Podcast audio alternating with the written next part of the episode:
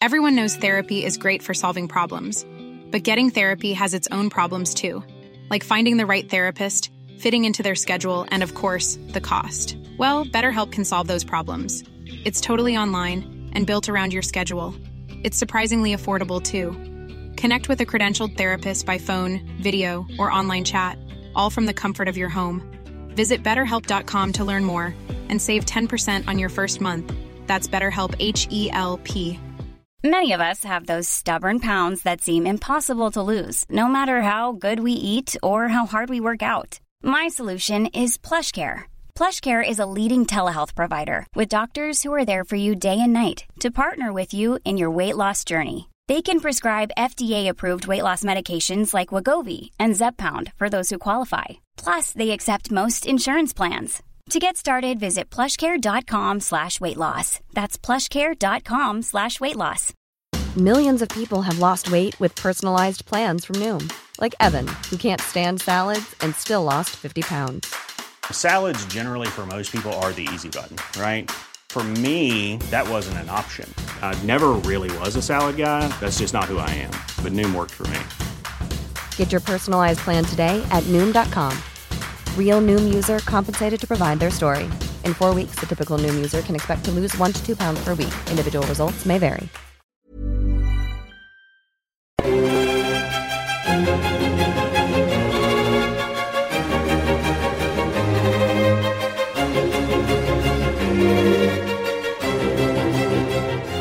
Hello and welcome to the Napoleonicist. Today we're trying something really quite different. Earlier this month, I did a piece on Napoleon, how he's remembered, and offered some of my own thoughts on the unending sort of good guy, bad guy debate that rages on social media. But that's just my opinion, and I think it's important for us to have a reasonable discussion. So I'm joined by two individuals at opposite ends of the Napoleon fan spectrum. I'm joined by Marcus Cribb, a regular Napoleonic commentator on the podcast History Hack and manager of Apsley House, which pretty much means that disliking Napoleon is an essential part of his day job. For the pro Napoleon camp, I have Luke Daly Groves, who is best known for waging a one man war against the Hitler fled to Argentina after World War II nutters and does a sterling job in the process. But he's also a specialist on the legacy of Napoleon and on the memory of the emperor, both in France and the UK. It's great to have you both on, gents. How are you doing? Thanks very much. Great, great to be here. Thanks for inviting us on. Nice to meet both of you. You too. Thank you. Yeah, I'm really looking forward to this. Now, this being a, a debate, the first thing to get out there is that I am going to be completely unbiased. I've had my say. People can have a listen to that if they want to. This is about two knowledgeable people having a reasonable discussion about Napoleon and showing to those on social media that you can actually get much further in historical debate by talking rather than screaming Napoleon's pro and anti Napoleon propaganda at each other. So, we're going to start with both of you taking a couple of minutes to state your cases. What's your perspective on Napoleon, and how did you, as individuals, arrive at your conclusions? Luke, start us off. Uh, so, Napoleon Bonaparte to me is a truly remarkable and inspirational man it's really difficult to sort of try and summarize this sort of giant of history in, in, in a short introduction. But um, his story is, is, is, is, one of endless fascination. The fact that he, he rises from relative obscurity in Corsica to become Emperor of the French, largely by his own merit. Um, it, it's one of hope. It's, it's one of the idea that you can achieve almost anything if you work hard and you really sort of put your mind to things. Um, and, I, and I must say that I appreciate the man more than the legend or or despite of the legend and despite the myths that surround him, because I don't think he needs it. I think he's he's incredible even without that sort of myth making and, and sort of legend um, which which surrounds him. Um, so you asked how, how I, I, arrived at these conclusions. Well, I sort of studied Napoleon's system of rule at undergraduate level, and I thought that he was unfairly maligned by some popular perceptions and, and some sort of dark myths.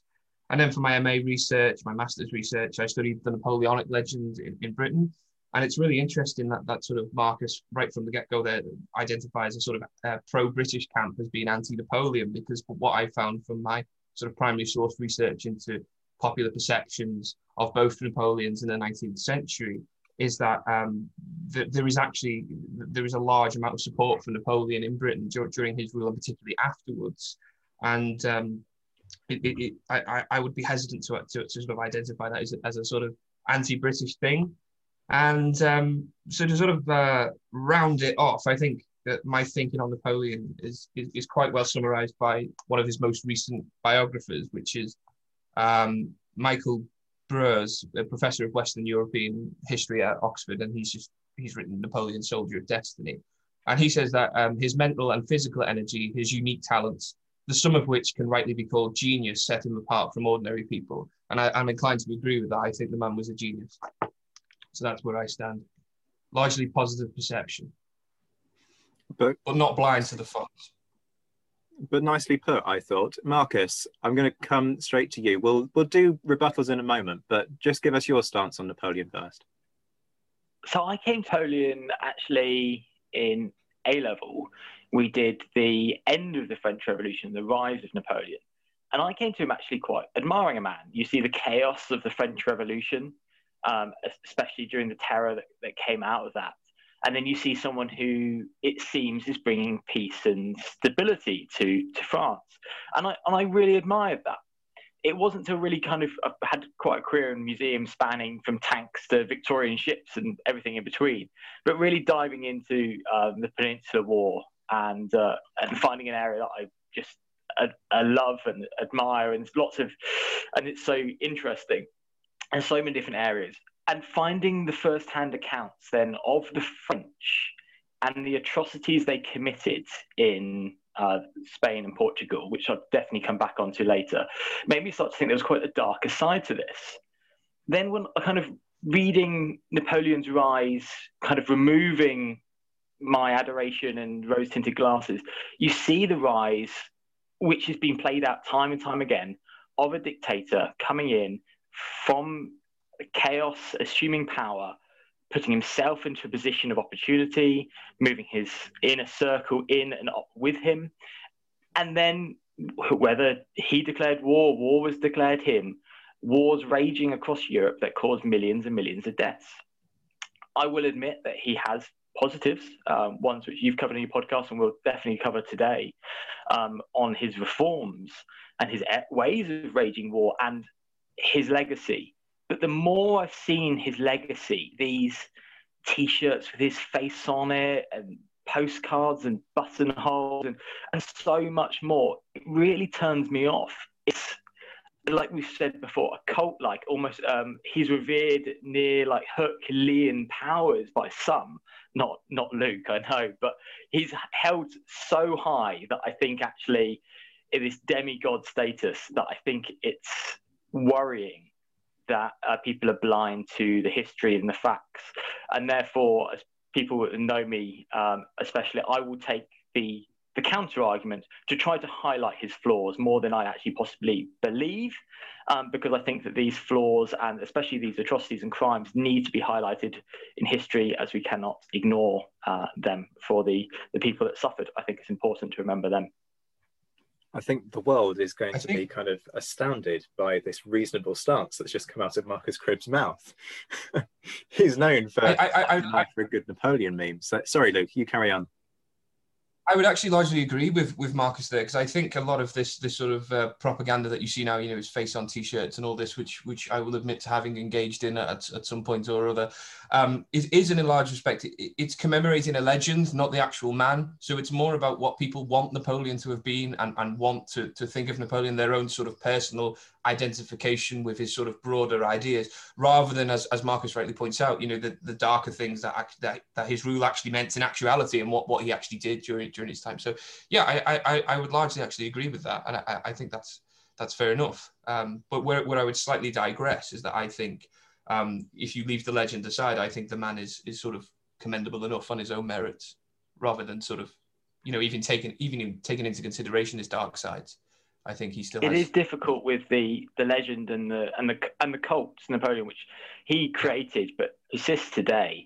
I mean, you've obviously got the the painting of the two paintings of him crossing the Alps, one on a mule and one on a, a grey or white uh, stallion. and that's how he's remembered. And then his um, coronation and him sat there on the throne with his robes. It's almost like sun rays coming out of his laurel wreath crown.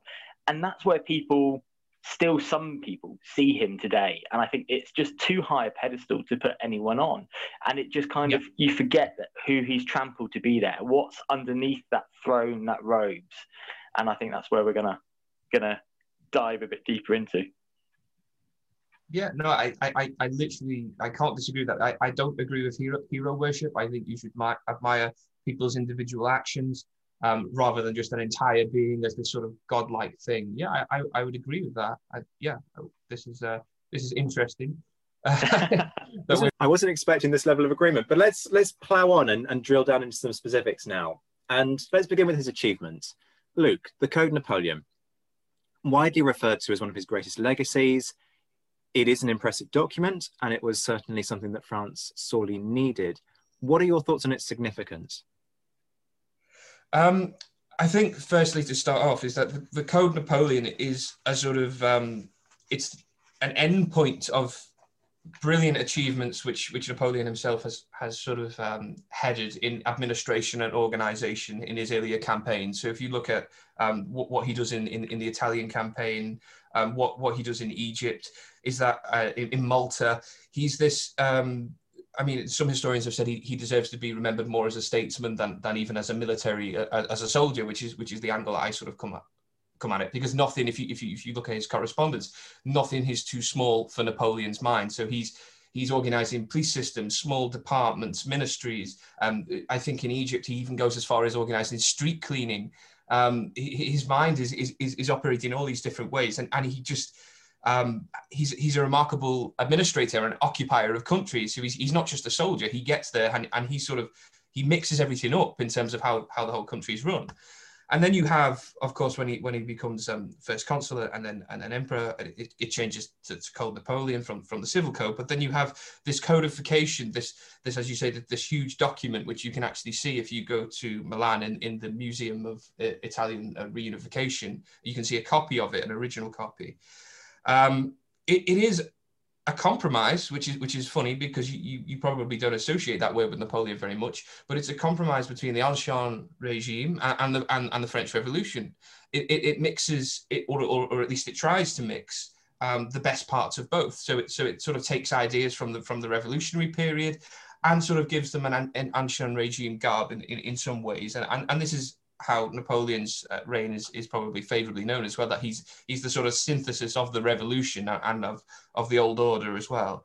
And of course, you know, the, the, the positive aspects of the code are that, you know, it, it, um, it gives um, French peasants the, the, the sort of security uh, to, to maintain the property, which they, they gained fr- from the revolution in, in one of its articles, which is incredibly popular at the time um, and, and and the sort of the basis of, of, of lawmaking that it that it that it establishes, you can trace the legacy of that to, to many countries around the world today, uh, particularly in France, but across Europe as well, and even further afield. The Code Napoleon um, is, is a foundation of, of, of modern uh, lawmaking today.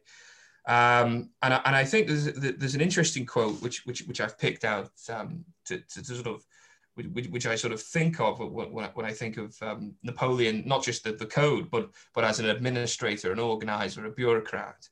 And um, it's from um, Eric Hobsbawm, who, who, you might not think to be sort of favorable to Napoleon because he's, he comes at things from a Marxist perspective.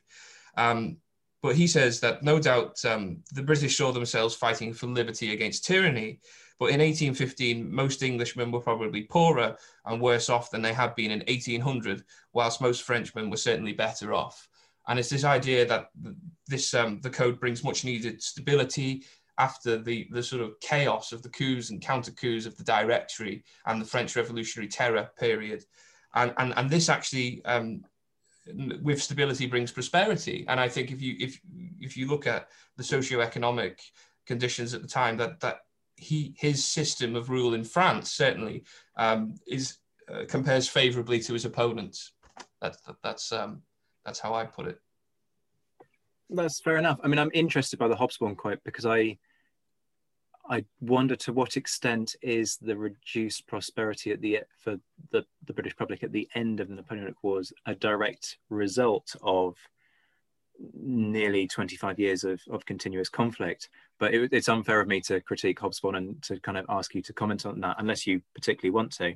Well, Napoleon's at war as well. I mean, he's he's committing um, hundreds of thousands of men to war as well. So you know, they and I think Britain does rather better in terms of defying his sort of continental uh, blockade. So I, I, don't think that that's uh, that's necessarily the case with the comparison. I think um, I think the, the the system which Napoleon established in France was more liberal than the, than the system that was operating in Britain at the time, and certainly in terms of, of politics. Of course, we can get into that later, um, but I do think that, that Napoleon has much to do with that that stability and that, and that comparative prosperity. What about the negatives in there, though? And I'm thinking particularly here about women's rights, slavery, where there were steps back from the gains that had been mm. made during the revolution. Yeah, I mean, this is the idea of it being a compromise, and um, the, you know, Napoleon's views on women are rightly considered to be very backwards today, but at the time they were very common, they were very traditional, and there, there is evidence that they, they, they were actually popular as well. Obviously not with, with a lot of women, but with, with the men who, who sort of, sort of have Napoleon's support. And again, if you compare it to, you know, uh, his, his, his, main opponents in Britain, you know, the, the Great Reform Act, which comes well after the Napoleonic Wars, establishes that women can't vote at the time then. So it's it's not really unusual for the time, but it is, as you rightly say, a step backwards. And of course, slavery is abhorrent, and we, we know it's abhorrent. But then, you know, um, Napoleon's opponents, um, Britain, you know, of course, it abolishes slave uh, the slave trade or slavery um, in the middle of Napoleon's rule. But again, you know, for half of Napoleon's rule, Britain also has slavery. And um, it's the case with with his opponents as well. You know, you've got serfdom in, in, in Tsarist Russia. Um, so again, yes, there, there are bad things about the Code Napoleon and things that we wouldn't wish to see repeated today. But in terms of the advancements and the stability that it brings, I think overall it can be seen as a, as a positive step forwards, um, taking into account the necessary compromises, which did take um, some things backwards. Marcus, what's your thinking on the code? So the code's a really interesting one, isn't it? So straight from the get-go, it's not the Code Napoleon. We're straight in with Napoleon propaganda. It's the Code Civil des Français. It's it's not the Code Napoleon. It's this legend that he's written it himself. There's all these stories that he spent 20 hours a day working by candlelight writing the Code Napoleon, when actually he probably just rubber stamped most of the thing. It was written by Jean Jacques Regis, uh, the Duc de Parme. Sorry for any pronunciation uh, I've, I've got wrong there. He's written it with a team of lawyers. And it's a great document. It's one that needed to be written, but it wasn't written by Napoleon. He is taking credit for other people's work under his administration. And it has huge flaws. Um, Luke's already admitted it's the slavery of the woman's rights.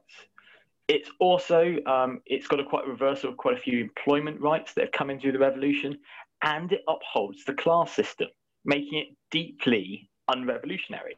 There's this um, idea, and I, I won't even just say it, you know, it's Andrew Roberts of Napoleon is basically the revolution on horseback going forwards. It's just not the case. The Code Napoleon reverses, and this is the big thing. Women's rights massively increased during the French Revolution, which I think we can all agree it was a good thing, despite the terrors of the French Revolution. Women's rights really increased. Napoleon reverses that and removes a lot of women's rights. So they effectively become property again. Um, a huge step backwards removing it hundreds of years backwards. The other one is, is Napoleon isn't just apathetical to slavery. Slavery gets abolished under the revolution. He brings it back in and then deeply entrenches it, enforces it into French overseas territories. This isn't a passive idea, and it's often held up. Oh, Napoleon uh, abolishes slavery in 1815 when he comes back, but he didn't really have much time to do anything, and we don't know if he'd won actually if he would have reintroduced it because he would have needed it it's the strong reversal of civil liberties and rights, and something we're going to come on to, um, I know, is the kind of the police state as well.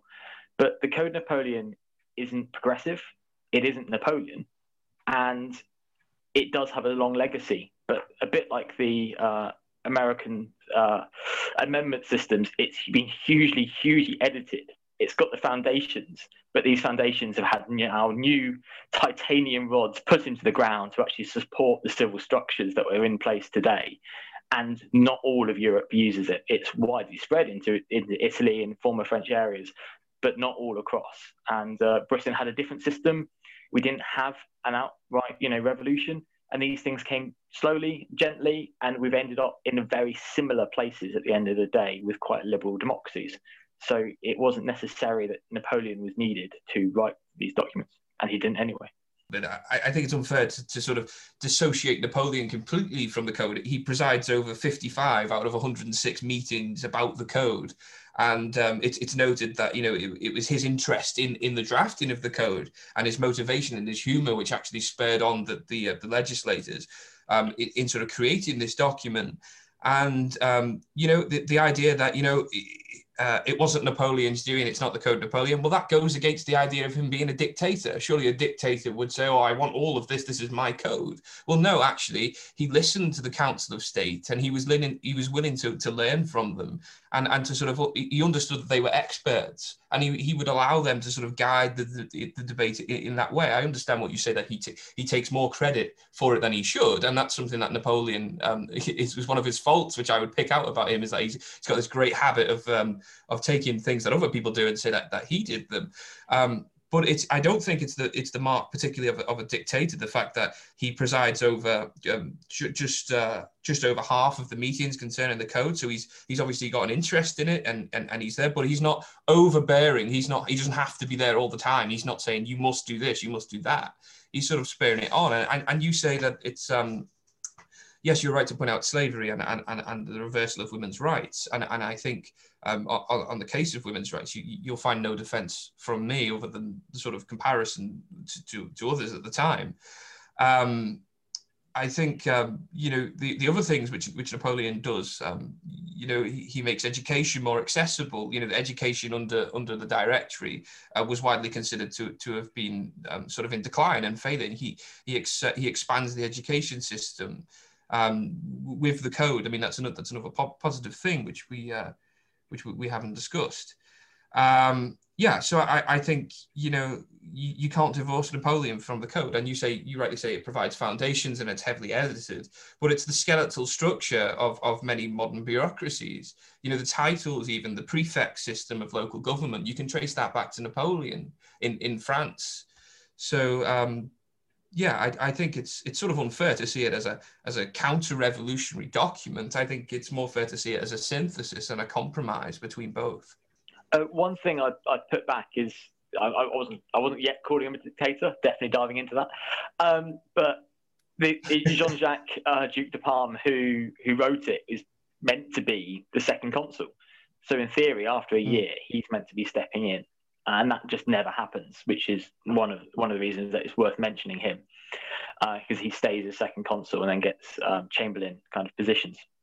The other thing is, I feel that the reason that it's so successful and the reason that uh, Napoleon and the others wanted it, and the education and everything that comes with it, is it forms the basis of Napoleon's system, which is to raise taxes and to raise men for war.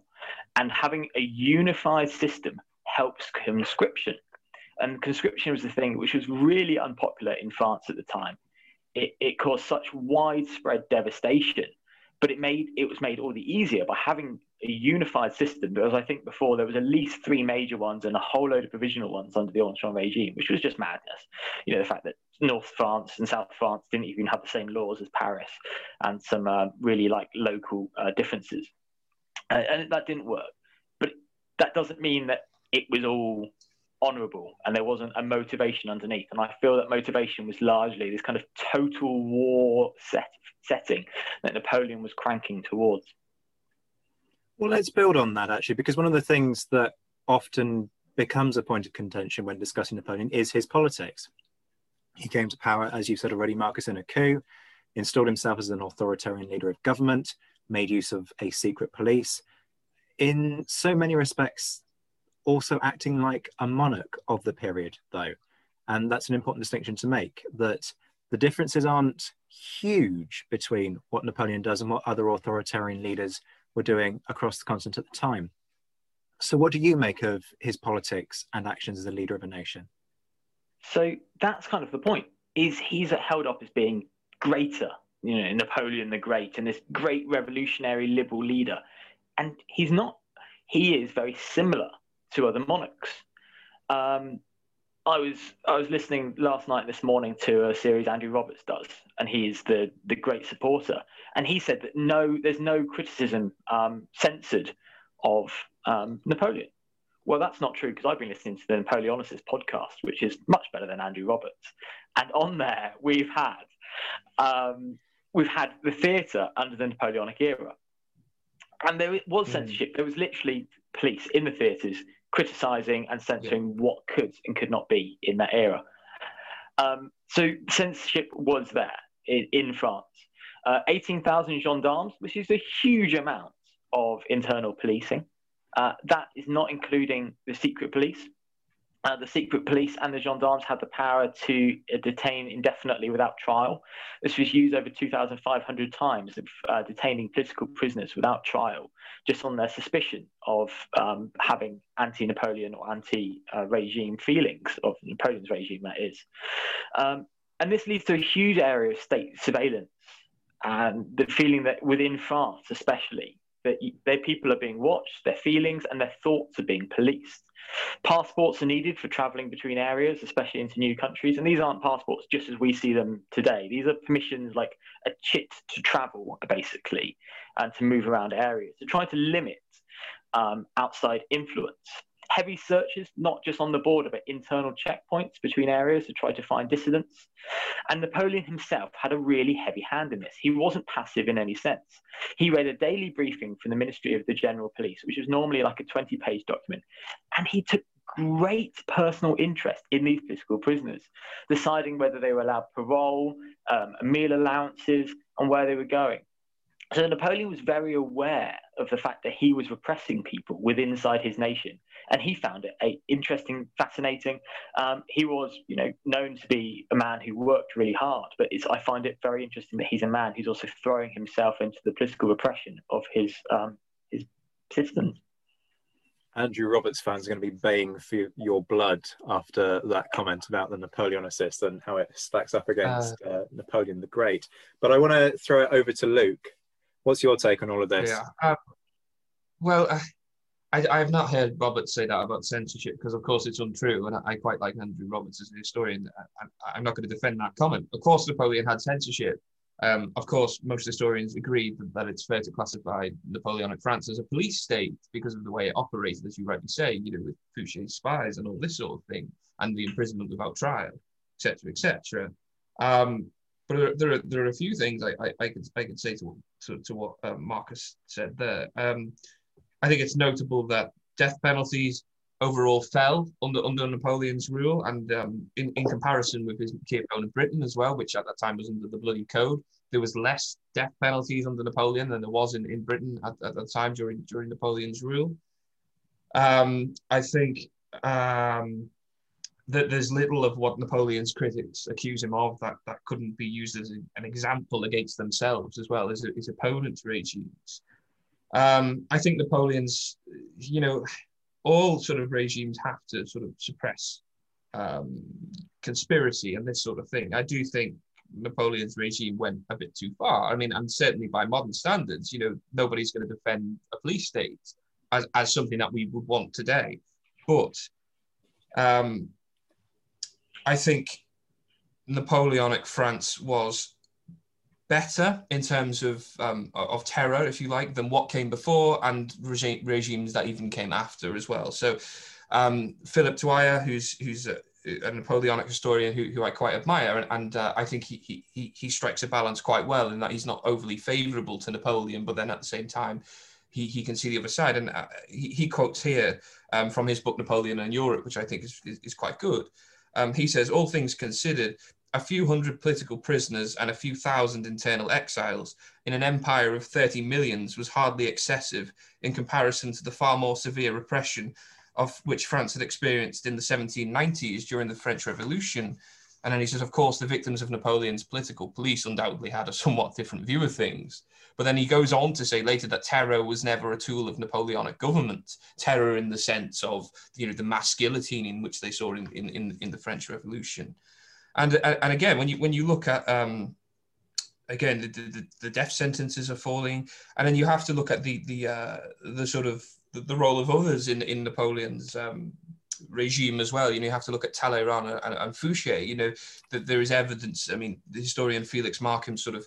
And, and I think to to an extent, uh, Woloch as well. They, they sort of emphasise that Talleyrand and, and Fouché are are egging Napoleon on in, in some ways, and they later try and sort of distance themselves from, you know, the execution of um, the, the, the Duke, the Duke d'Orléans and um, the, the, the, sort of expulsion of, of Jacobins and, and all this sort of thing. But it, th- there is a, a sense of, um, it's not just Napoleon, like you said before. So if you're going to say that um, the, the civil codes or the, the code Napoleon is not just Napoleon. Well, you have to accept that the terror is others as well. Also, the repressive side of the regime is not just Napoleon. There are others within the system of government that are agreeing with these moves and, in fact, inspiring them as well.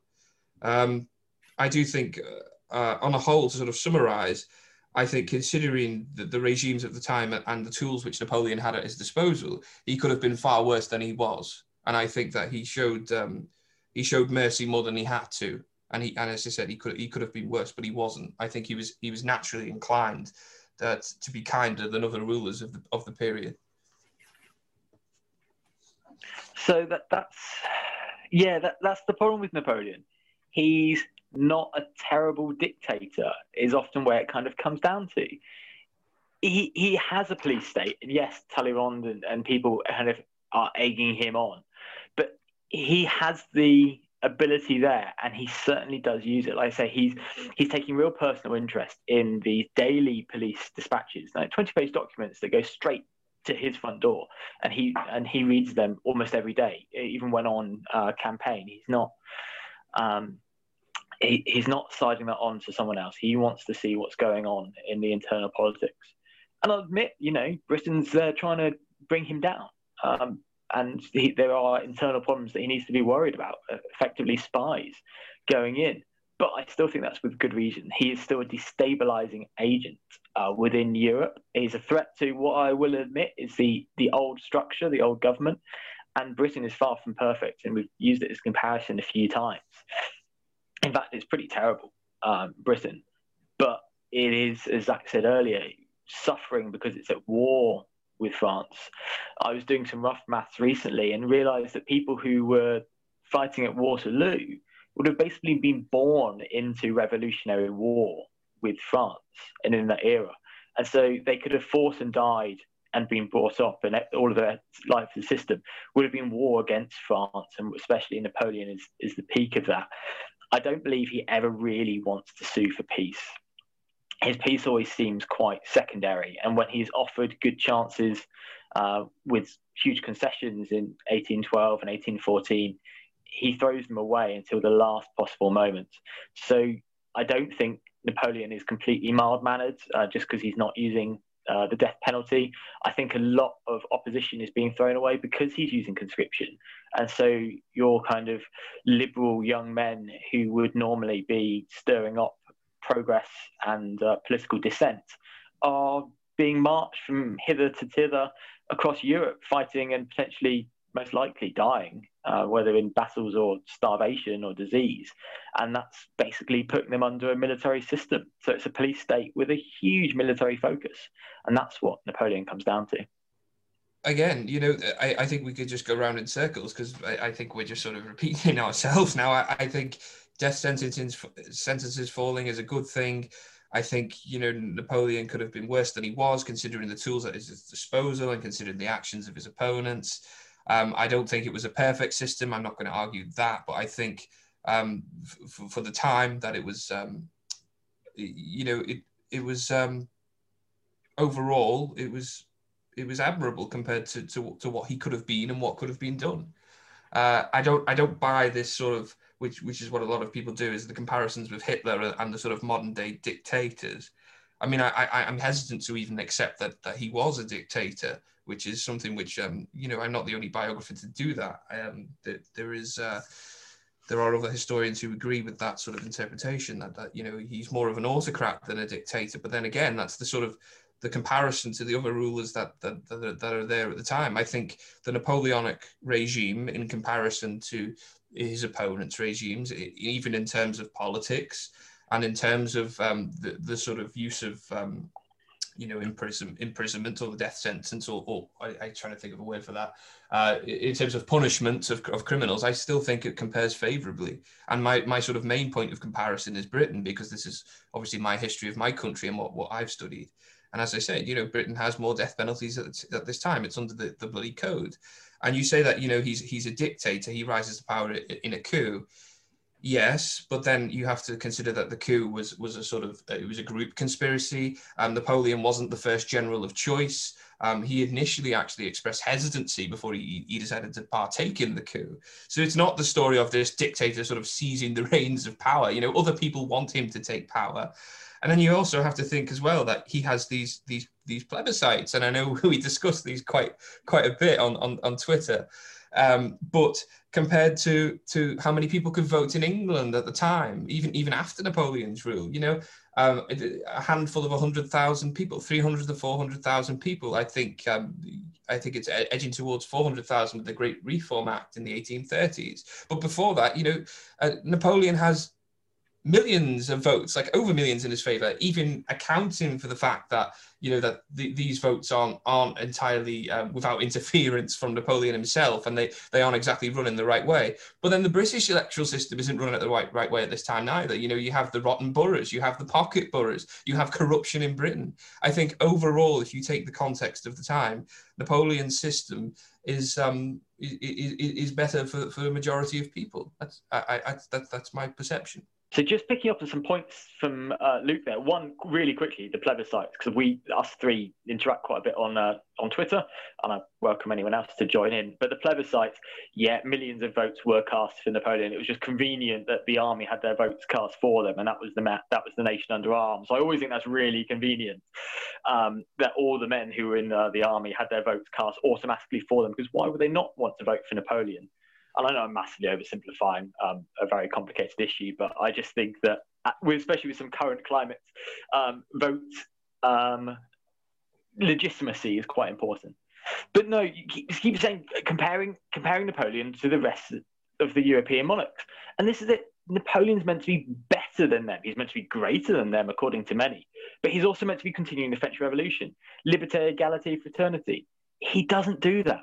He brings back in a nobility system and I think that hugely undermines the revolution, but also the middle classes, uh, which were trying to emerge from it. And this nobility are just some of them are just the worst. Some of them are his family, who are there not for any sort of ability. I mean, his, most of his family are really quite feckless. I think it's the best description I've read in a book of them, and I keep coming back to. I mean, Joseph, especially, he's he's useless in nearly every single role he does in the defense of Paris, to trying to rule um, Spain. He just instigates massacres and looting. Uh, I've got to be grateful because his collection that he loots ends up in Apsley House. Otherwise, I wouldn't. But uh, in all seriousness, you know, he, he's terrible. And why does he get this position as the king of Spain? Well, because he's some older brother.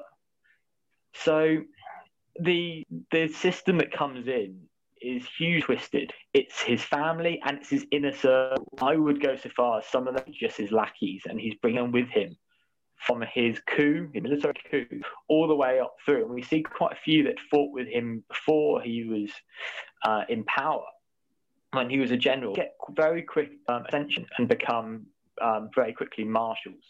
And so I think this is showing a real sense of nepotism, but um, it, it underlies that Napoleon is there uh, ruling on um, and it's purely down to his personality and who he wants in those positions.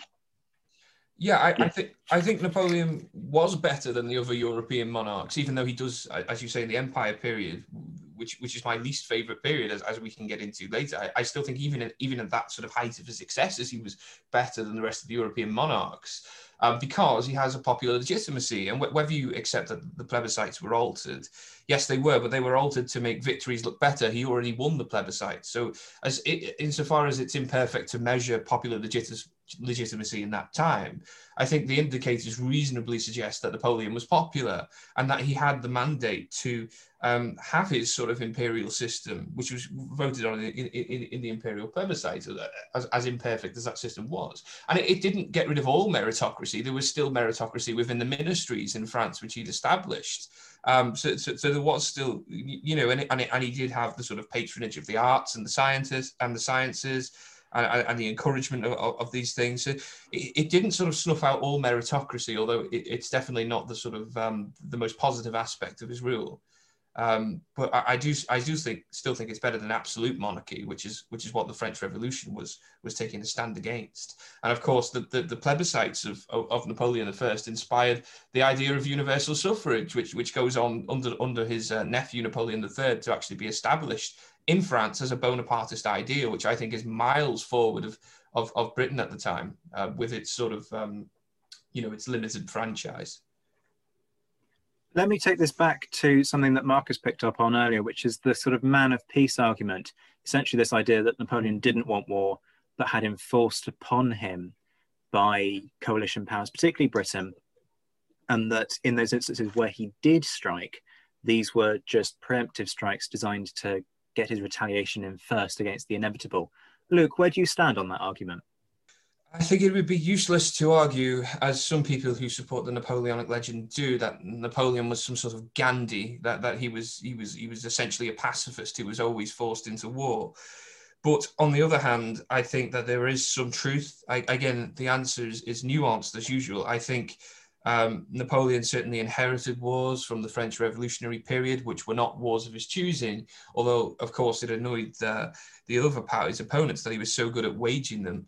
Um, I think he genuinely wanted the peace of Amiens, the peace with, with Britain, which which he, he sort of he uh, I, I think that that sort of actually aided the popularity of his coup in in um, in, in Brumaire because th- there was this general desire for peace, and I think Napoleon sensed that, and, and his correspondence indicates that he did actually push for that, and, and he honestly wanted it, and he seemed to have been personally offended um, at, at, at, the sort of the, the British um, sort of ill will with that peace. You know, the, not, not the, the will of the British people, of course, because when Amiens is, is declared, there are there are sort of um, mass uh, popular demonstrations in London in favour of Napoleon. You know, Hussar for Hussar for Bonaparte and all that sort of thing. Um, but but from the, the sort of the, the British upper classes, who I think um, were always sort of uneasy with with the peace because the, the, fundamentally they didn't like Napoleon and, and, and France was the sort of great rival, historic rival and, and, and an enemy of, of Britain. And I think there there are historians who would place uh, quite fairly the breach of Amiens um, not with Napoleon, but, but but with his but with his opponents. Where I do think the man of peace argument falls is um, after Napoleon's defeat uh, with Russia before his first abdication, I think he's offered a reasonable peace on terms which I would consider to be reasonable. And I suspect that many people in France would have considered them to be reasonable as well. But I think at that time, he, he obviously says he wants peace, um, but not on any terms. And I think this is something which Britain feels like the same as well. You know, none of these these countries were peace at any price. You know, this this was a time of power politics. This was a time of invasions and of war and of empire building.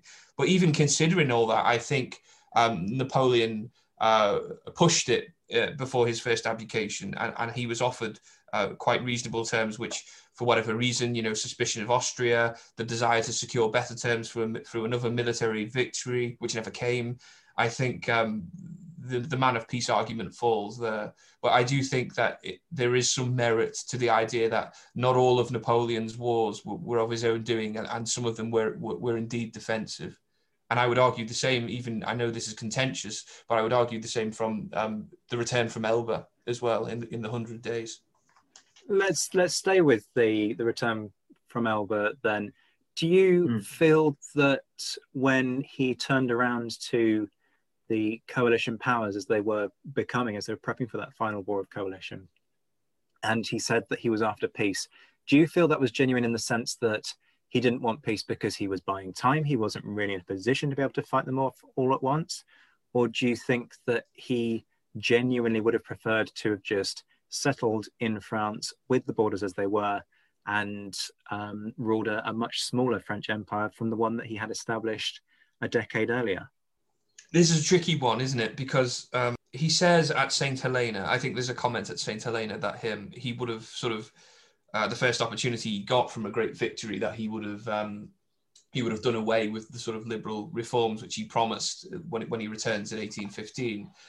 Um, but at the same time, I think the radicals in, in Britain who, who were sort of favourable to Napoleon. I mean, the, the return from Elba, if, if, if you allow me to sort of just contextualise a little bit, um, opinion turns against Napoleon quite vastly across Europe, even even with his supporters after the first abdication. And on his way to Elba, he sees you know himself getting shot and hung in effigy. And I think this this does actually change the man uh, to some extent because he realizes that he, he's not as popular as he, as he perhaps once thought.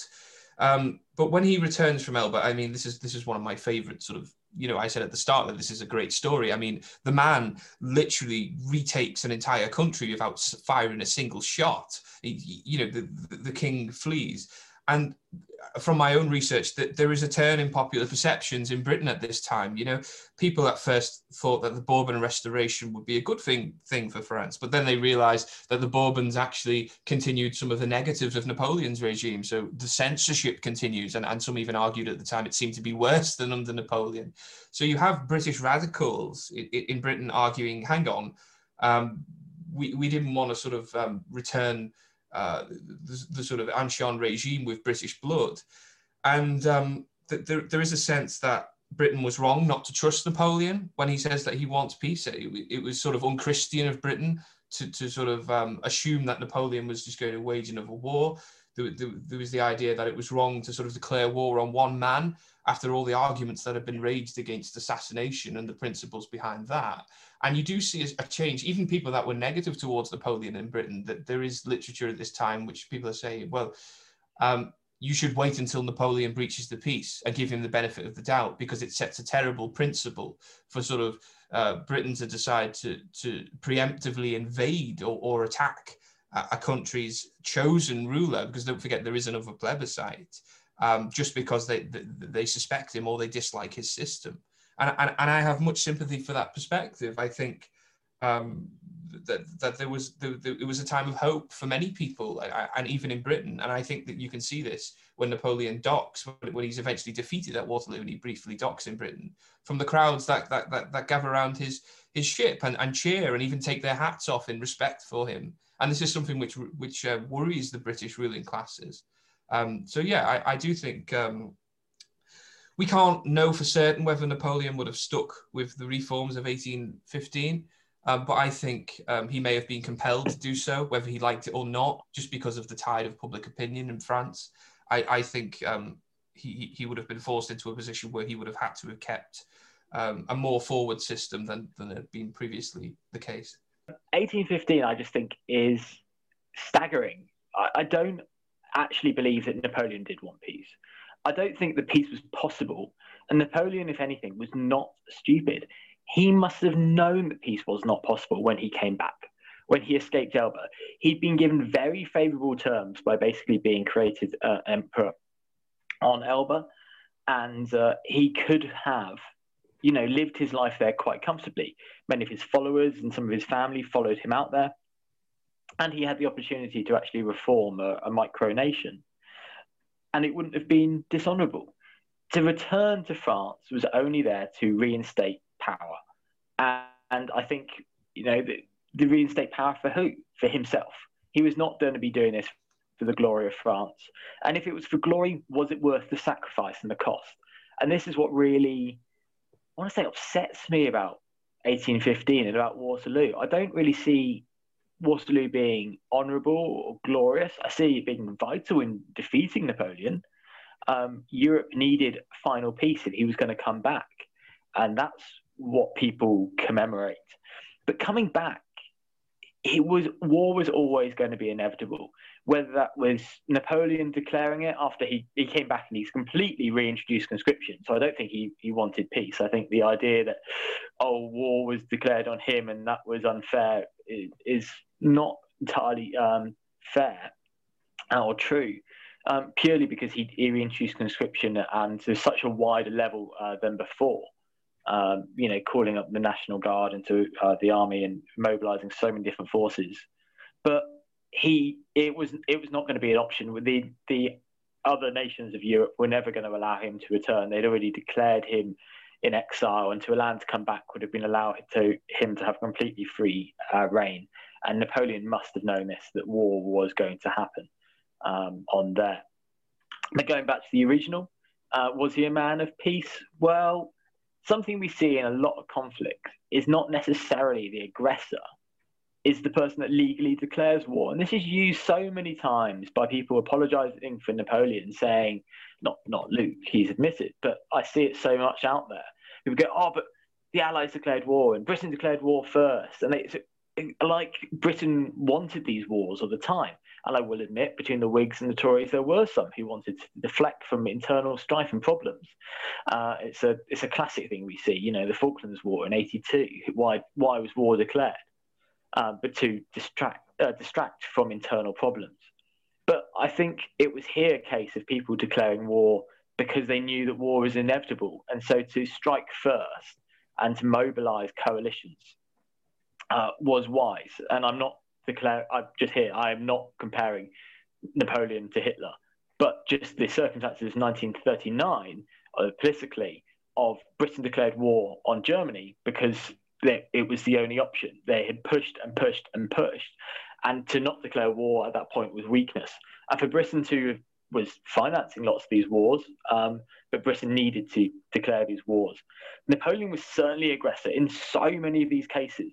So to take Spain and Portugal individually, Portugal um, was going wanted to defy the uh, continental system, and I think rightly so. They had an outstanding uh, relationship with Britain, and we had a trade agreement that went back to the 1400s, uh, and it was really strong. We celebrated it quite recently, um, personally, with the Apsley House, uh, with the uh, with, um, embassy in Lisbon. So they they were forced into a position where they had to um, concede to the continental system. Napoleon was effectively ordering an army to be marched towards uh, the gates of Lisbon. And what's always forgotten is the Portuguese government did concede.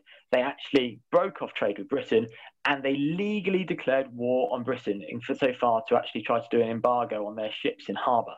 Now, they probably didn't want to actually ever act on this war. It was a bit like Britain and Finland during the World War II.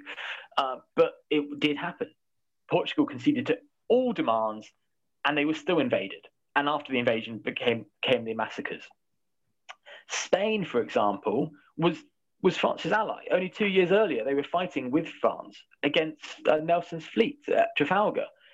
And then, for no reason other than, I believe, a power grab, Napoleon takes um, the king and the crown prince of Spain, puts them under house arrest, and puts his brother, Joseph, who I've already said is just pretty useless, on the throne. And I can't see any reason on this other than a power grab over to the Iberian Peninsula.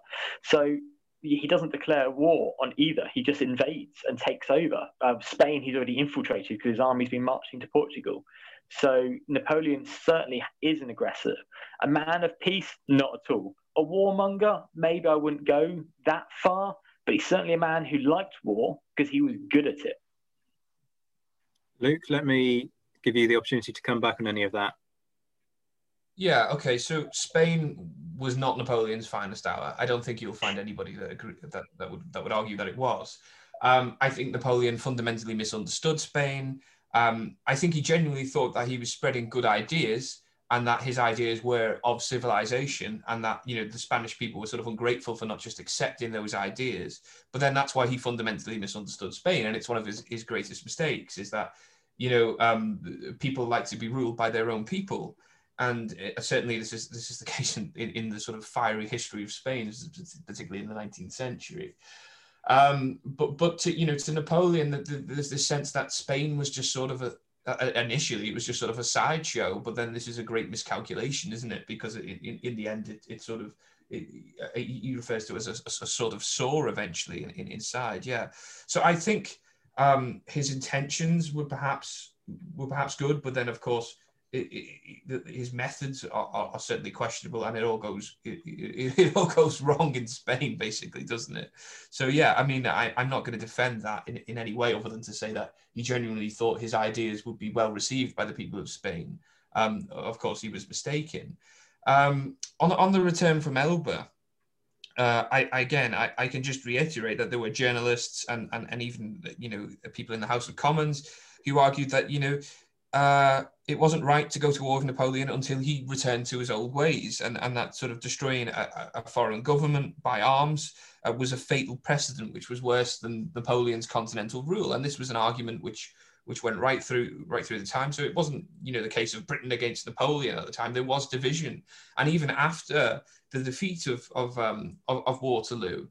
Um, there's a huge sense in, in, in, at least sort of working, or as far as we can tell, working class publications and radical publications. There's a sense of um, that this was a British blood propping up a, a, a Bourbon throne, and, and, this is something which which wasn't liked. And then there, there was the perception that it, it, it sort of uh, it was a victory for, for the Tory politics of, of Wellington and, and his sort of political ideas over um, the liberal ideas which Napoleon had, the more liberal ideas which Napoleon had promised. Whether you believe whether he's going, he would have implemented them or not is, is a separate issue. At the time, he had promised these things, so it, it was seen as a, as, a, as a defeat of liberty, and it, and it was in, by, by, this is by the lower class, sort of working class radicals in, in, go, going forward after Napoleon's defeat. And it was it was incredibly difficult uh, for Britain to sort of um, discuss that legacy in some ways, and, and we can we can talk about that uh, uh, later if you like. But uh, just on the point of Elba quickly, I, I think Marcus recently wrote a, a, really good article in Military History Now about Wellington's victories, and, and he concluded it by saying, you know, it was Wellington's daring that made him great. Well, I, I can't think of anything more daring than an, a single individual retaking an entire country and making the king flee without firing a shot. I can't I can't think of anything more daring than that. No, it's it's an amazing story. Uh, I think it's just very sad that it causes so many deaths, especially in France. But daring, it sounds like something out of a spy novel: a man coming back, slipping over the the back wall, and ending up in the capital and taking the throne without firing a shot. No, it does does sound fantastic. Um, but I, I, would also add that Napoleon wasn't also wildly, you know, welcome back. There were moderates within the French Parliament that didn't want him there, and there's also there's the idea of like kind of the passive resistance within there, knowing that he, they couldn't get rid of him. And then you look at the Vendée uh, in Western France, and they went into armed revolt very quickly, and a large part of uh, Napoleon's army ends up having to go put down that rebellion, and they put it down really bloodily these are like armed peasants who basically go into protest within their borders. They're not trying to invade out. And Napoleon's forces go in and they do start killing and looting within their own French borders. So there is a resistance, and that's just one area that's gone into arms. I would, uh, I've I've read things I believe from Rory Muir about uh, kind of more passive French resistance, purely because the country was so tired of war. We say I was saying that Britain was, and men who'd been born into this. But France has got war on its borders, and they're sending young men, and by this point, old men, um, off to fight wars for like 20 years plus. And so people are just absolutely exhausted at the idea of another war. Uh, what Napoleon does do very well is he motivates people and he brings this idea of the glory and all this chanting that comes with the eagles and the flags and he's very good at that. And so I think that's what motivates the army. But I think the general population and the idea of conscription again is absolutely exhausting to the point of just lying down and doing what he's saying, but only because there's no other real option for many of them. Surely the one area where we can all agree is on Napoleon's skill as a commander, though. Marcus, even if you can't stand his politics, his personality, you've got to stand in awe of the guy, his ability on the battlefield, what he managed to achieve as a result um, in terms of building the French Empire. I mean, yes, it, it's impressive. Um, yeah, uh, but the Colosseum's impressive, and you know that was built for um, really horrible means. To some of it, yes, N- Napoleon is a fantastic commander. The problem is, my problem with everything with Napoleon is is the exaggeration of his ability as a commander.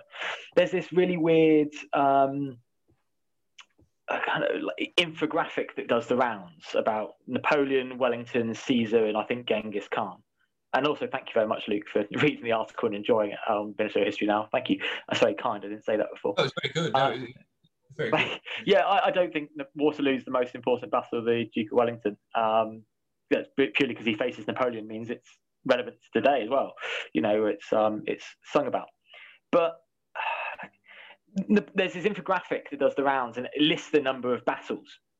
And so, in preparation of this, I was starting to list all their battles and their, their draws and their ma- major overwhelming victories. And yes, funnily enough, Napoleon's got won more battles than almost anyone else. And there is a reason for that.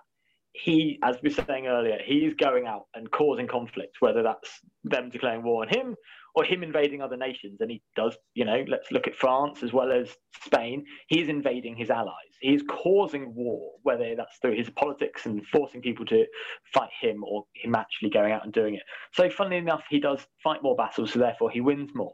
But as proportion, he loses more than Wellington. You know, Wellington doesn't lose a pitched battle. He loses Burgos and some rearguard retreats, and he doesn't lose a pitch fought battle of, of a bit large build up. Napoleon does, and when he loses campaigns such as the retreat from uh, Russia, he loses it in spectacular form.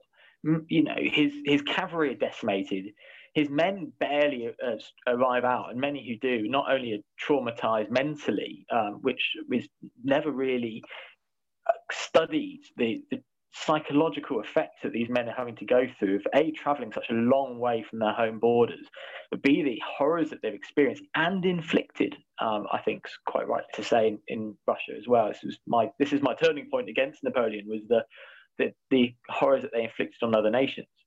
But you know they these men are coming out with toes missing and they're seeing their best friends die in front of them from a cossack or a russian lady slit their throats. It's it, it's devastating so yes, Napoleon's very good at war, and when it all goes his way, I mean, uh, he's spectacular and he's the master of maneuver uh, strategy. We look at the 1814 campaign where he's fighting on his own borders, and he's everywhere. He reminds me of um, the uh, Prince of Orange character in Sharpe. I shall be everywhere. He he is everywhere. He's it's amazingly fought campaign. You know, turning battles against the Prussians one day and, and the Austrians um, two days later, and speed marches that no one else would thought be possible. But it's this: does he need to be fighting them? He's got a lot of experience in war because I still believe he's causing the wars, and that's that is the the nub of Napoleon for me. That we've got so much to study about, but the suffering that lies underneath it is um, really palpable. Luke, I want to come straight to you on this. Napoleon, incredible commander, right? Um, well, I'm not a military historian, so I, I don't know very much um, other than secondary sources about the sort of nuts and bolts of, of how to wage war and, how to wage battle. But what I do know is that from the hundreds of um, newspapers and pamphlets from the 19th century that I read, um, not all of them favorable to Napoleon, many of them critical, there seemed to be a large general consensus in those newspapers from people who know much more about waging battles than I do uh, that Napoleon was a military genius. And this is the phrase which is used again and again and again. And, uh, you know, the Pall Mall Gazette, um, which is usually critical of, of Bonapartism in 1867, it called Napoleon the greatest conqueror and military genius since Caesar. Um, and then, you know, the Duke of Wellington himself uh, there, there are quotes in which he, he seems to consider Napoleon to be the greatest general of the age. And, and, and of course, there's the famous thing where he said his presence in the field is worth 40,000 men. And also, um, you know, you've just got to look at, at, at the legacy of his victories. You know, um, when Napoleon III um, again embarks on an invasion of Italy in the mid 19th century, um, the British Foreign Secretary wrote down that Austerlitz and Jena will hardly be repeated. Such was the legacy of these battles that they were sort of a standard and a marking point of, of, of good warfare and, and how to wage war. Of course, again, I would debate that Napoleon was causing these wars and that, that he was always the cause of these wars. Um, or, or, or, or well, perhaps it was more the, the, sort of often unfair perceptions of, of his opponents, which which thought that they had to wage war against him, which which which I think was was often the case. I mean, certainly with Amiens, you know, you can argue that I, I don't think Napoleon caused that breach of, of, of the peace. Um, and, and, again, you know, we can go around in circles with, with, with 1815. But yeah, um, despite all the comments in, in the 19th century, I mean, I've read hundreds of these newspapers, um, despite all the disagreements about his politics and what that, that might mean, um, there's this idea that he was he was a brilliant soldier and and, and he was just a, a great military commander, which which I think is is is something of a shame, really, and it's um which which, which perhaps you don't expect me to say, and um, because it, it sort of allows Britain to get out easily, if you like, because it focuses attention on Napoleon's military side and, and, and, his military victories, which makes Britain's defeat of Napoleon look even more impressive. So it makes the British look great. And it's in some ways easier for them to sort of discuss it. But what it does is it avoids the much more awkward questions of Napoleon's politics and his system of rule and his administration and his popularity with lower class radicals in Britain and all these sort of awkward questions which open up things um, which, which are much more difficult for, for, for, for, British sense of national identity. So I think it's somewhat convenient uh, to, to remember him as, as, as a military genius because, hey, look, um, the British, albeit as part of a sort of coalition effort, we, we defeated a military genius. So yeah, I think, mm. um, but but I wouldn't dispute. I think he was a great soldier, and and I've not seen much dispute of that neither.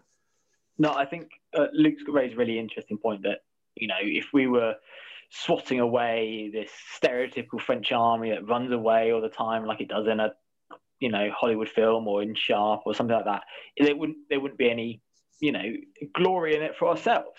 And so to for the British press to say that Napoleon was great as a military commander means that our own glories were better, and they weren't running away all the time. You know, this that is a a really widely um, uh, unfair stereotype that was often brought in and they won some fantastic victory, victories. You just need to look at Jena and Austerlitz. I mean, there's so many before start quoting them. But when Napoleon gets involved at some, I mean, Borodino, it's almost like he doesn't want to be there at the battle. He sulks in the rear, refusing to send in uh, the Imperial Guard. And it just doesn't seem sometimes that he's motivated. He does have wild mood swings. Um, and even during the Russian campaign, he pauses to have a birthday parade when they could have actually been pursuing the Russians. And it allows one of the Russian corps to, to slip out over a river. Russian campaign is not my strong point, but um, I know he pauses for a day because it's his birthday. So he causes um, all the corps to stop and celebrate his birthday. Um, yeah, all I'm going to fin- all I'm going to finish off this off with is uh, is a quote that if uh, it was the uh, Tsar of Russia before Waterloo, before they'd even faced each other, he called Napoleon the, the world's conqueror and then set, called Wellington the conqueror of the world's conqueror. I mean, what I would say about the Russia campaign is, and some of the other campaigns, Waterloo being another example, is that this wasn't necessarily Napoleon at his best for a variety of reasons that can be discussed in another episode. Um, but so I wouldn't kind of consider Borodino and some of the things that happened in that campaign and what happens in the Waterloo campaign, admittedly, there's debate about to what extent was he really ill, um, to be representative mm. of the guy's skill. Um, like you've mentioned already, 1814, which has so many parallels with the skill of the early Italian campaigns. Correct. Um, and I think when Napoleon brought his A game, he was probably unbeatable. Would you say that's his fair? maneuver is fantastic. Um, it really, especially his maneuver and his, his lightning strikes. But what you want with a commander often is consistency. If they're always going to be bad, they might get relegated to another job. If they're always going to be good, victory is assured. With Napoleon, you're not quite sure what you're going to get. You know, it's a bit like ringing up for a takeaway. You you you order a, a margarita pizza. you, you don't want to get a meat feast if you're a vegetarian, do you? You want to get some consistency down the line. And N- Napoleon doesn't bring consistency. I don't know where that analogy came from, um, but he, I love that. Napoleon's like ordering a pizza. Brilliant. That's great because pizza is my favorite food as well. It's, it's, lunchtime and I'm quite hungry. Um, and uh, you know, girlfriend's out, so I might order a pizza. Um, but um, he, he doesn't bring consistency to it, and it's that it's that problem that we we want consistency from commanders because we know what they're going to deliver both on and off the battlefield. And Napoleon causing birthday parades, ha- having illnesses, you know, it's not his fault, but he, he's often ill, so he's he's not present or sulking. He has wild mood swings, and he's known to, you know, when he was demands peace in 1814, he throws his hat on the floor. That's not very imperial. So yeah, he he, he is, can be one of the most fantastic commanders, but he can be quite apathetic at times, looking at Borodino especially. And that is strange, as I'm just going to leave it with, I think. We definitely need to get t shirts made. Napoleon is like ordering a takeaway when it comes to battle. but let's move it on. To be honest, we could do an entire episode just on this itself. But let's talk about Napoleon's legacy. Luke, I want to come to you first because I know you've actually written about this. What is Napoleon's legacy, both globally and within France? Because he's not the only leader of France to actually bear this name, is he? No, so, so Napoleon the First, his legacy.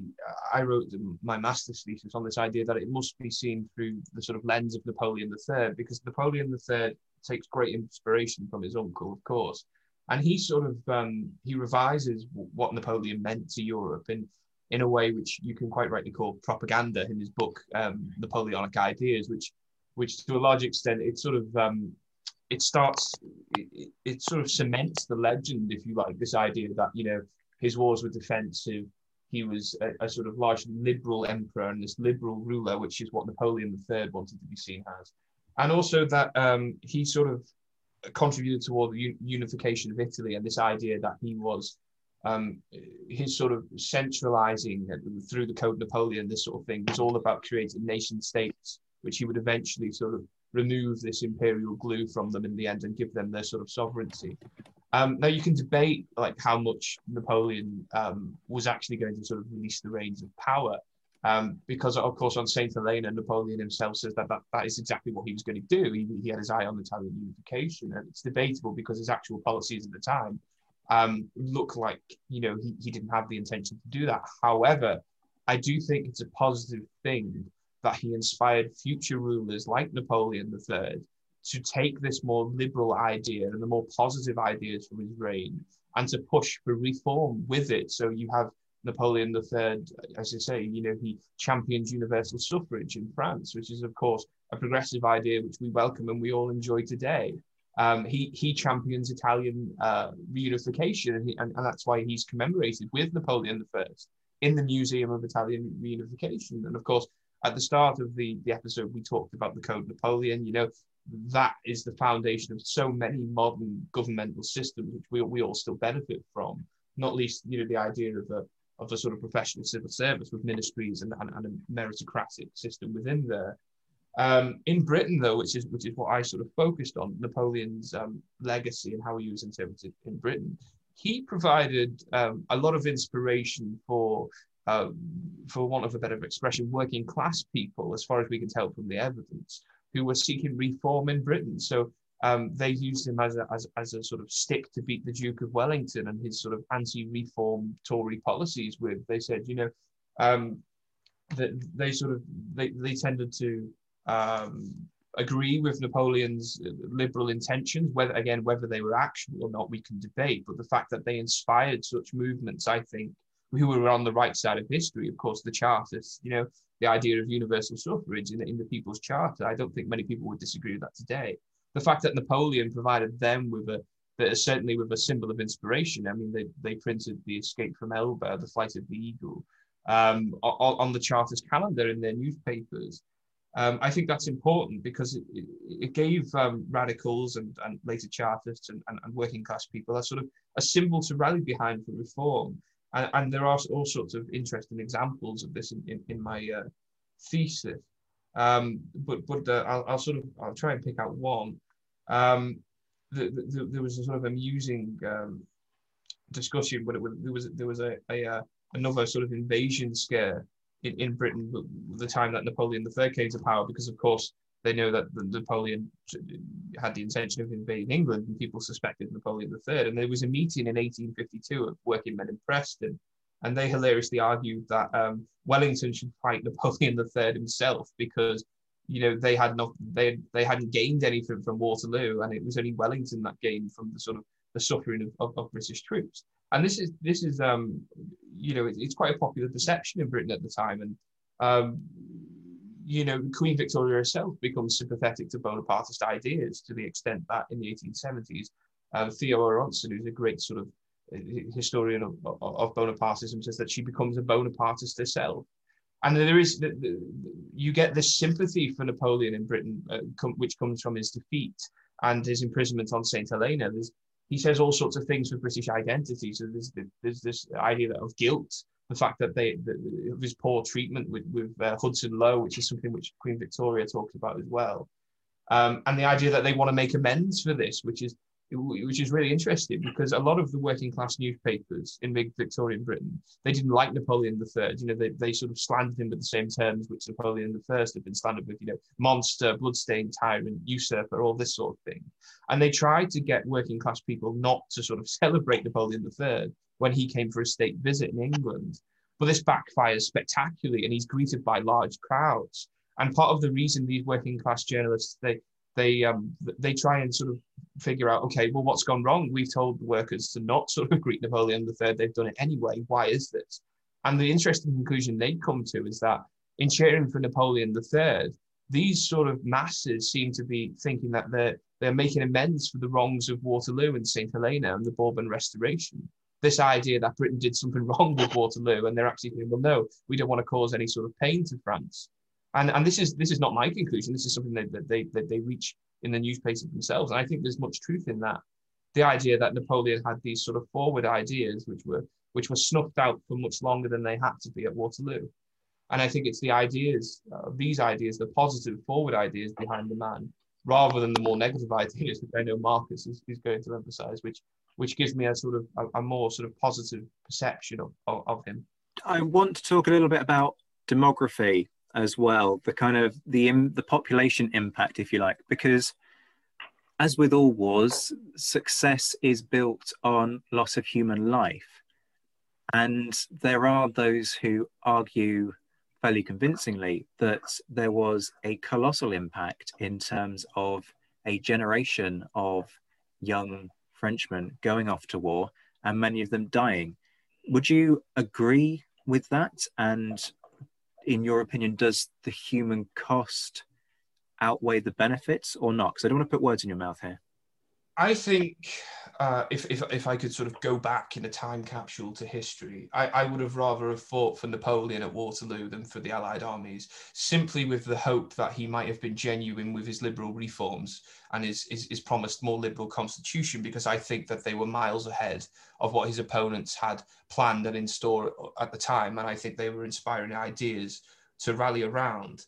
Um, so I think um, th- there's a good quote from the, a biographer of Napoleon, um, Thompson, and, and he says that the, there was little that Napoleon had done which could not have been thought excusable if he'd been a, Bur- a Bourbon or, or a Habsburg.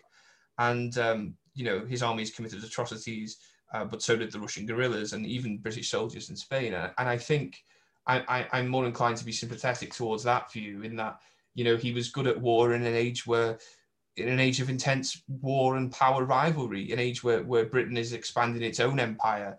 Um, and, and many of the criticisms of Napoleon were turned against him in, in Britain. You know, they called him a usurper. Well, the British usurped in India, which, which was a common one. Well, how can you call him a usurper, usurp, usurp in India? You know, there was racist attacks which said he was, you know, emphasized his Corsican ancestry. And it's like, well, King George III had, had German ancestry. I think there's a lot of hypocrisy and a lot of criticism leveled at him purely because he was this um, this soldier who who managed to to rise to rise to power. Marcus, if, if nothing else, Napoleon has given us a spectacular tomb at Les Invalides in Paris. He gave us Sharpe, Hornblower, Master and Commander. There's there's cultural legacy there. I mean, he's even given us a job arguing about him. Surely we can be grateful for that at least. I, I, think I think it's hilarious. We, are giving him legacy credit for his own tomb. Um, he was he was buried in Saint Helena in almost near disgrace. Um, but so it wasn't until 1840 he came back. Um, yeah, the tomb's the tomb's pretty, um, but kind of. I just don't think no. It, it there's no way that the legacy and it always comes back to glory with Napoleon.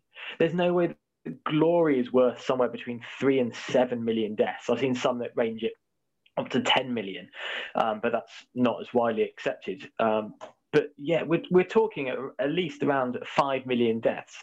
I'm not quite sure that a marble tomb, it's like seven layers deep and people go in and chant Vive, Vive Empereur over and over, um, is worth it. In fact, it, it, kind of sickens me that the irony that shouting Long live the Emperor when he's long dead um, in, in a, basically a, tomb. Uh, no, it's not worth it. I mean, I, I love Sharpe possibly even more than you, Zach. and I'm very grateful for that.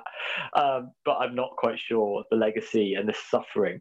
The atrocities that I read in Spain, especially, you know, you think they're meant to be this their recent allies um, almost broke me. You know, they they were really sickening. To it's not just the the murdering. They said it was like a plague of locusts when the French army appeared because they would strip everything bare. But it's it's the raping and the psychological warfare that they're using to suppress population purely because they're not French, so therefore they're different to them. Um, it, it's deeply upsetting, and they are atrocities, crimes of war. Now, Britain is no angel in this era, um, and something I know, you know, Zach's writing about brilliantly is the crimes that the British Army um, did and the punishment system. But that's very much I feel to survive to to eat additional rations when it wasn't forthcoming. And uh, not to go out and repress a population and uh, to such a horrific extent. Uh, the other the other legacies, um, something that three of us enjoy talking about is I think the art and culture, and that doesn't necessarily have to directly be because of Napoleon, but is kind of um, related to the era. So where we've got uh, Beethoven, who was a huge admirer of Napoleon until he crowns himself uh, emperor, or at least until first consul for life, and betrays the revolution as he sees it, and then starts um, rededicating his great symphonies no longer to being to Napoleon. In fact, there's a the Peninsular War one in the end. And uh, to link it in, I think the reason that why Zach invited me very kindly in today is um, because of the art in Apsley House, uh, where you've got the the heart of it's the Spanish Royal Collection, which Joseph Bonaparte was looting from Spain. Um, and basically taking it back to Paris. The Bonapartes did this all across Europe. This was not unique. It's why the uh, there's so many amazing museums in Paris. Um, but you've got things like Canova. Canova as Napoleon Mars the Peacemaker. Now, that's an ironic title for anyone who knows their classics in, as a starter, but it's a beautiful statue. Um, Canova was the master of marble, and uh, it sits in Apsley House, uh, basically fully nude. And it's a really interesting one because Napoleon hated it. It's about 11 foot tall, it's very flattering, and it's, and it's just a beautiful piece of art. Um, the reason Napoleon hated it is he was kind of convinced by Canova to have it nude, apart from the fig leaf. Fig leaf's original, and there's a toga draped over one shoulder only. And uh, Canova, we think, was doing this because by the time that he'd had time to improve the design of it, it the war had ravaged Europe so much, and so much of this art had been looted that the Canova felt personally offended by the Bonapartes, Napoleon especially, for looting art in Europe. And so to paint him in this kind of, he convinced Napoleon in a class, sorry, uh, sculpted, not painted, um, in a classical style of this um, fig leaf only, uh, was actually mocking him. And Napoleon, when he saw it, said, "Non, c'est trop athlétique. It is too athletic," and hid it behind a screen in the Musée Napoleon, which is now the Louvre. I hid it away. And as a footnote, uh, lots of the art that Canova and his friends and his colleagues actually was was returned by uh, both personally by Wellington and by the Allies at the end of the war. And Canova was so grateful, he actually presented a, a marble um, head to the Duke of Wellington to be thankful. So Napoleon's legacy to me is one of looting and destruction uh, across Europe, and anything else is a positive that we must um, be thankful for. But the price was too high to, on to pay. And did we need it? No, especially Waterloo. Nothing was gained from that um, at all, except for more uh, devastation. I remember, you know, really vividly, though people at the beginning of the campaign, you've got accounts like Captain Cavalié Mercer who cheer jingoism, pure jingoism. That one, they basically cheer one more chance to have a pop at Boney, huzzah, my lads, and they all run out the barracks, um, clutching their newspapers that war's been declared. But at the end, when you've got um, people like Captain uh, Leach, you know, Peninsula veterans, and they have to turn away from the battlefield because it's so destructive. And Wellington himself, who breaks down in tears for over half an hour, having seen the list of the dead and the dying that includes his friends, and swears to never fight a war again. Um, they say Wellington, you know, uh, Luke said Wellington should have fought the war himself with Napoleon. I think he probably would have been some sacrifice he would have gladly made would be to fight a duel with Napoleon to prevent the many young men who died on that day. Mind you, Wellington wasn't a very good shot. So, in terms of outcomes, it might have been very different. Luke, I want to give you the chance to respond there. I think, in terms of sort of emphasizing the negative aspects of of of, uh, of Napoleon's reign, and that, that that's a sort of fair inter- interpretation. I mean, you know, nobody's going to justify looting. I certainly won't. Nobody's going to justify sort of um, horrific crimes committed by by soldiers. I'm not going to do that neither. Um, I just think that in, in the context of the time, this was a, this was a battle of ideas, and Waterloo in the end came down to a battle of ideas as well. And I think that too often the ideas represented by Napoleon were more forward than those of his opponents, and, and that the negatives which his opponents sort of accused Napoleon of could be too too often turned against themselves as well. Um, so I think that you know often these were wars which didn't have to be fought, but I, I think um, is a case of you know, the, the British thought that they were spreading civilization in India. Napoleon thought that he was spreading civilization in Spain. You know, it's it's it's an era of, of bad ideas, but within the bad ideas there are there are good, and I, and I and I do think that if you look at it in terms of you know ideas and systems, I, I think Napoleon has it. I, I just I just do because I, I I think history goes in his favor eventually in terms of the the reforms which happen in Britain. Yes, it happens slower, but it eventually ends up somewhere where, where Napoleon was already at in 1815. Not all of the art was negative about Napoleon. We haven't mentioned his sort of cultivation of the arts in Egypt and how how the Egyptian adventure really sort of advanced Egyptology and and how he how Napoleon was was a sort of intense reader of of essays in art, science, history, geography. How he himself took part in a sort of um, survey of the Suez area in, in, in Egypt and how you know the discovery of the Rosetta Stone and how he published all these in volumes when he got back from Egypt because he insisted on taking experts and intellectuals with him to Egypt because he he saw the importance of of forwarding sort of um, uh, these sort of ideas and, and and yeah so he wasn't just always the enemy of artists and art and plus I like his empire style of art and architecture which helps as well. I want to dwell a bit on the the pro and anti-Napoleon camps and their origins. Luke, where does the anti-Napoleon perspective come from, in your opinion? I think much of it comes from the, the, what's known as the Black Legend, which which Britain plays a, a large part in. So you have um, much propaganda in, in Britain, which is just slanderous at, at the time of Israel. So Napoleon's depicted as a dragon, as a lizard, um, he's he's given terms like bloodstained tyrant, usurper. He's always depicted as this tiny thing, you know, head on a spike, and all this. And I, and I think that the British mean, calls for his assassination are made even at, at, at, certain times. And and I think that the British propaganda it goes over the top. Um, it crosses the line in terms of its dehumanizing rhetoric. This idea of Napoleon as an antichrist crops up quite a bit. Um, and you can see why Napoleon was annoyed about it as well, because you know he wasn't the devil incarnate. He wasn't an Adolf Hitler. Um, he he wasn't really, as you say, you know, compare him to, to the Habsburgs and the Bourbons. You know, um, his his rule was was was comparatively mild compared to what to what it could have been or what it could have been like, and even compared to other people at the time. I think I think a lot of it does origi- originate in Britain. But interestingly, I, I think Victorian Britons actually saw through a lot of this. And you can see towards the end of the 19th century, a lot of the, the public commentators come to appreciate Napoleon. That there seems to have been something of a shift again after the Second World War, where I think Napoleon is wrongly associated with Hitler, and that has sort of sort of revived negative perceptions of him as a sort of dictator. No matter how how many historians sort of push against that idea. I do think that that, that has sort of revived a negative perception of him. Um, but yeah, I think Britain has a lot to answer for in terms of its of its propaganda.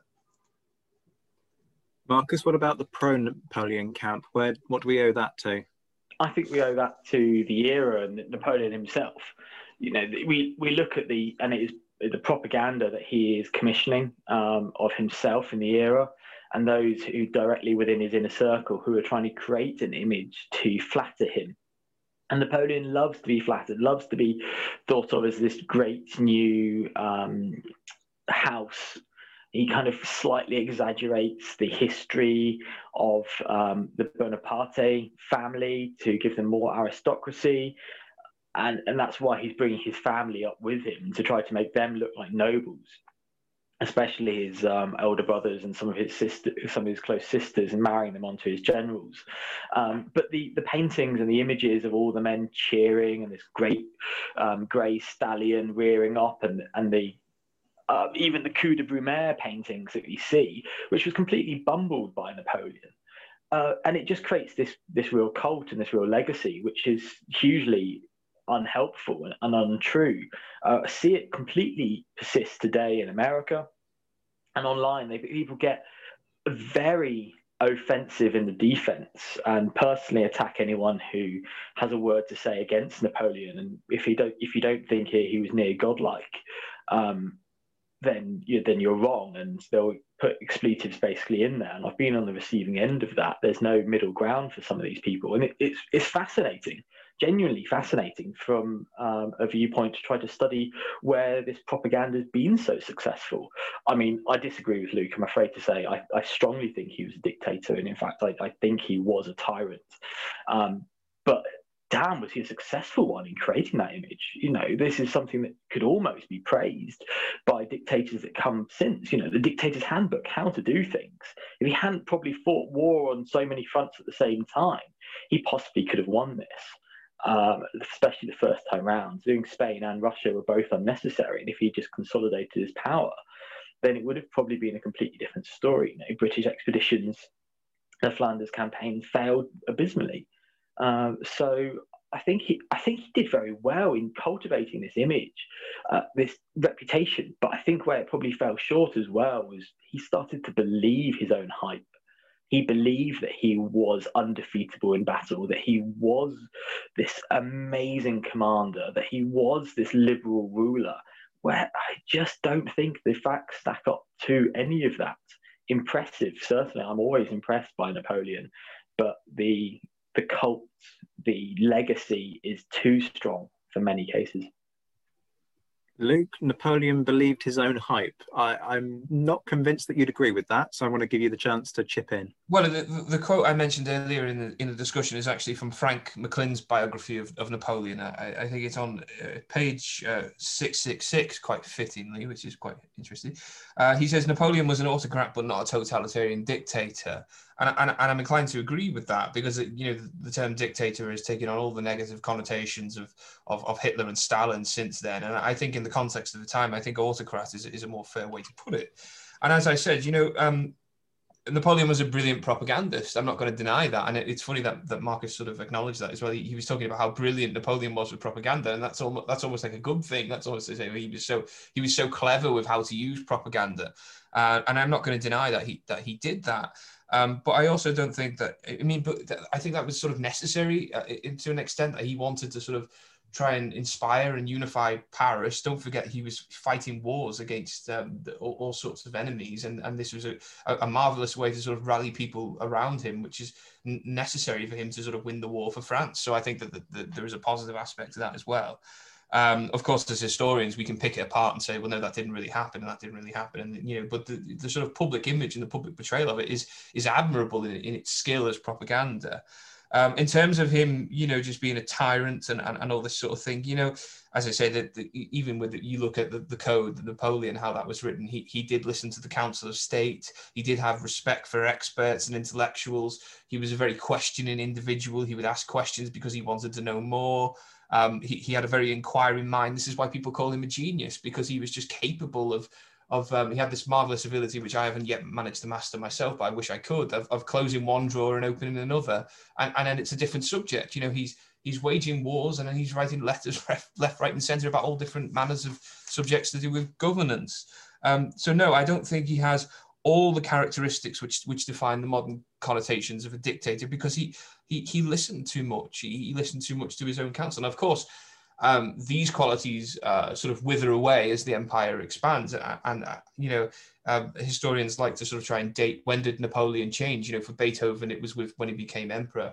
Um, for me, I think it's when he divorces Josephine because I think he loses a lot of the admirable sort of aspects of his character at that point, and he does change as a person. Um, I think it's more the earlier Napoleon which people find very inspiring, rather than the sort of arrogant um, emperor that he becomes to, towards his first abdication. But then again, the, the, return from Elba for many is, is a story of redemption. You know, he sees his mistakes, he comes back and he says, well, no, we're going to have reform. And then he, he puts through, you know, the abolition of slavery and other sort of um, admirable reforms. So he's a very complex character, and people will always try and, I mean, hundreds of years people have discussed what is Napoleon's character, what does he mean, is he more positive, is he more negative? My personal perception of him is more positive because I, I arrive at this conclusion based on who he inspired, um, and his sort of ideas in context to other people. But then, of course, if you look at the more negative aspects of him, it's understandable why people would dislike him. But I do think it's unfair um, to call him a, a, dictator, an overall dictator, considering the modern connotations of the term. And I think tyrant is is perhaps too far. I mean, certainly not in France. I don't think he was a tyrant in France. I think um, th- there are instances of, of, of, his reign which can be considered tyranny elsewhere in favour of field, but I, I think uh, to, to call him a tyrant overall is unfair. It kind of comes down to the, the overall empire to me, it's you know to go back to go back to Spain and Portugal and Russia, um, the legacy there was near tyrannical, and I think that's why I use that term, and it is to hold a mirror up to um, the cult Napoleon and uh, people who apologise for the actions there, which Luke's not doing. But um, you know, the, the they're not acceptable. They are really difficult to read.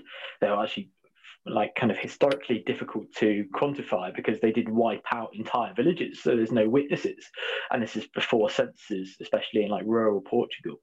But um, these were meant to be allies, these are meant to be friends, and these were definitely innocent people. And these are not the actions of a liberal ruler. Uh, when you see that he does not want to give up power, I find that uh, a form of dictatorship. The plebiscites we could probably discuss for hours, um, but I, I believe that it was a, showing a sign of a, you know an autocratic, uh, totalitarian uh, system. But tyranny, I think is fair when you see the, the legacy of the warfare not being on the front line. Um, and that is something that um, it will never be excused, in my opinion. And uh, I think I, found it really interesting. Earlier, Luke said he would he would he would be happy to be at Waterloo. I would have I would have picked up my Brown Bess musket and my uh, cartridge pouch and uh, happily volunteered for the Peninsular War. I'm not sure I'm as hard as some of those men to give them credit on both sides um, are, but um, it was certainly something that I, I feel strongly about to, to motivate that Napoleon was uh, not a force for good. Well, before the two of you start taking pot shots at each other, let's let's have one one final kind of interesting uh, slant on this. If you were to switch perspectives for a moment, and I have to say you've both been very nuanced throughout this, and neither of you have adopted the extremes of either position. But if you were to make the cases for the other sides of your respective viewpoints, what would you say about Napoleon? Marcus, you first. What was good about Napoleon?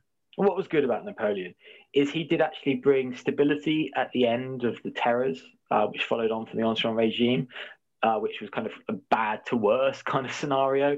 So even if he hadn't been successful, it was probably be an improvement. But he, he brought some initial stability um, that was really important and managed to help France uh, recover both socially and economically. Uh, and I think it's always been on the rise kind of since then. Um, it's really helped them as a nation. Uh, he he was he was fantastic at war. I don't think he was a genius at war. The corps system was not something that he uh, invented. It was something that he developed uh, further.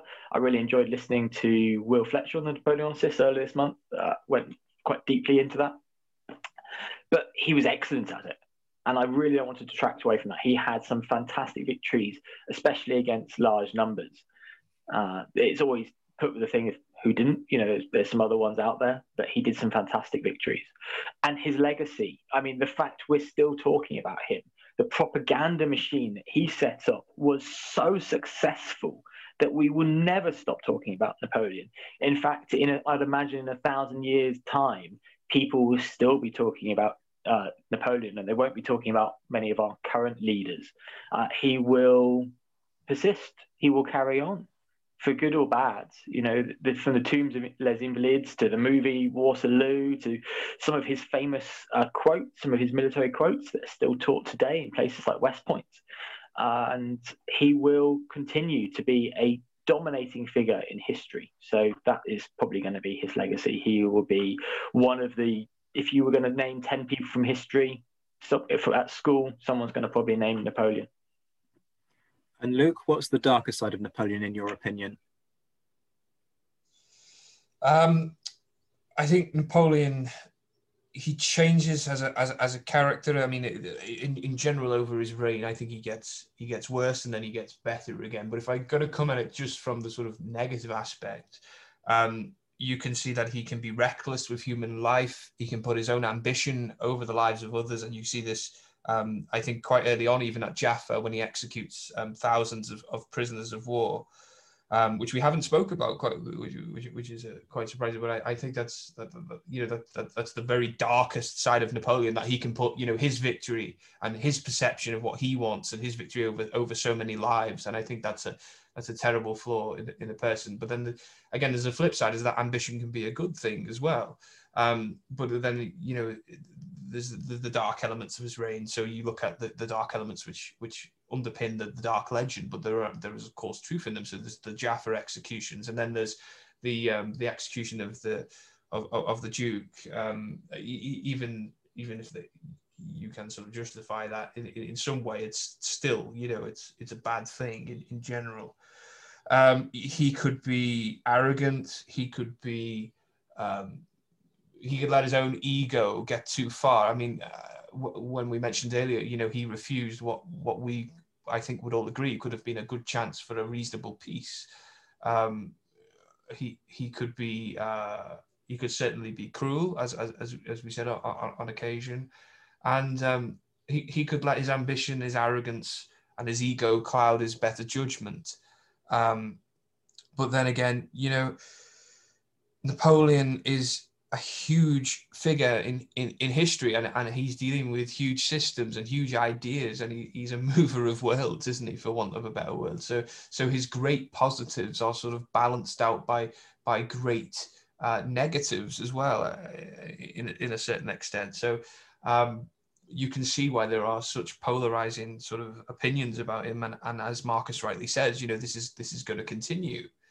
Um, again, of course, yeah, he, I, I, didn't mention, you know, in Spain, he he he misjudged the country completely, and and uh, he he allowed what he thought to be the sort of um, the goodness of his ideas to to trample over the the wants of other peoples, which is somewhat contradictory when you consider his his um, his focus on plebiscitary style of, of, of democracy and also his, his, opinions on religion as well, which is something which we haven't mentioned, but mm. something which I find myself sort of talking about. Um, in, in, the one aspect, he has this this sort of interesting idea that people deserve to be governed by the religion that they are is in the majority and that they and that, that they agree with, which is why he sort of courts Islam in Egypt. Um, but at the same time, there's this sort of reckless sort of utilization of religion as a political tool, which is something which is really unhelpful, and I think is something which we want to steer away from in, in modern times as much as possible and edge towards true secularism rather than just cynically using religion, which is, I think, something that he did. Um, so yeah, he's a very complex individual. Kid- kidnapping the Pope and areas like that. There's there's so much to cover. Yeah, yeah. I mean, yeah, of course.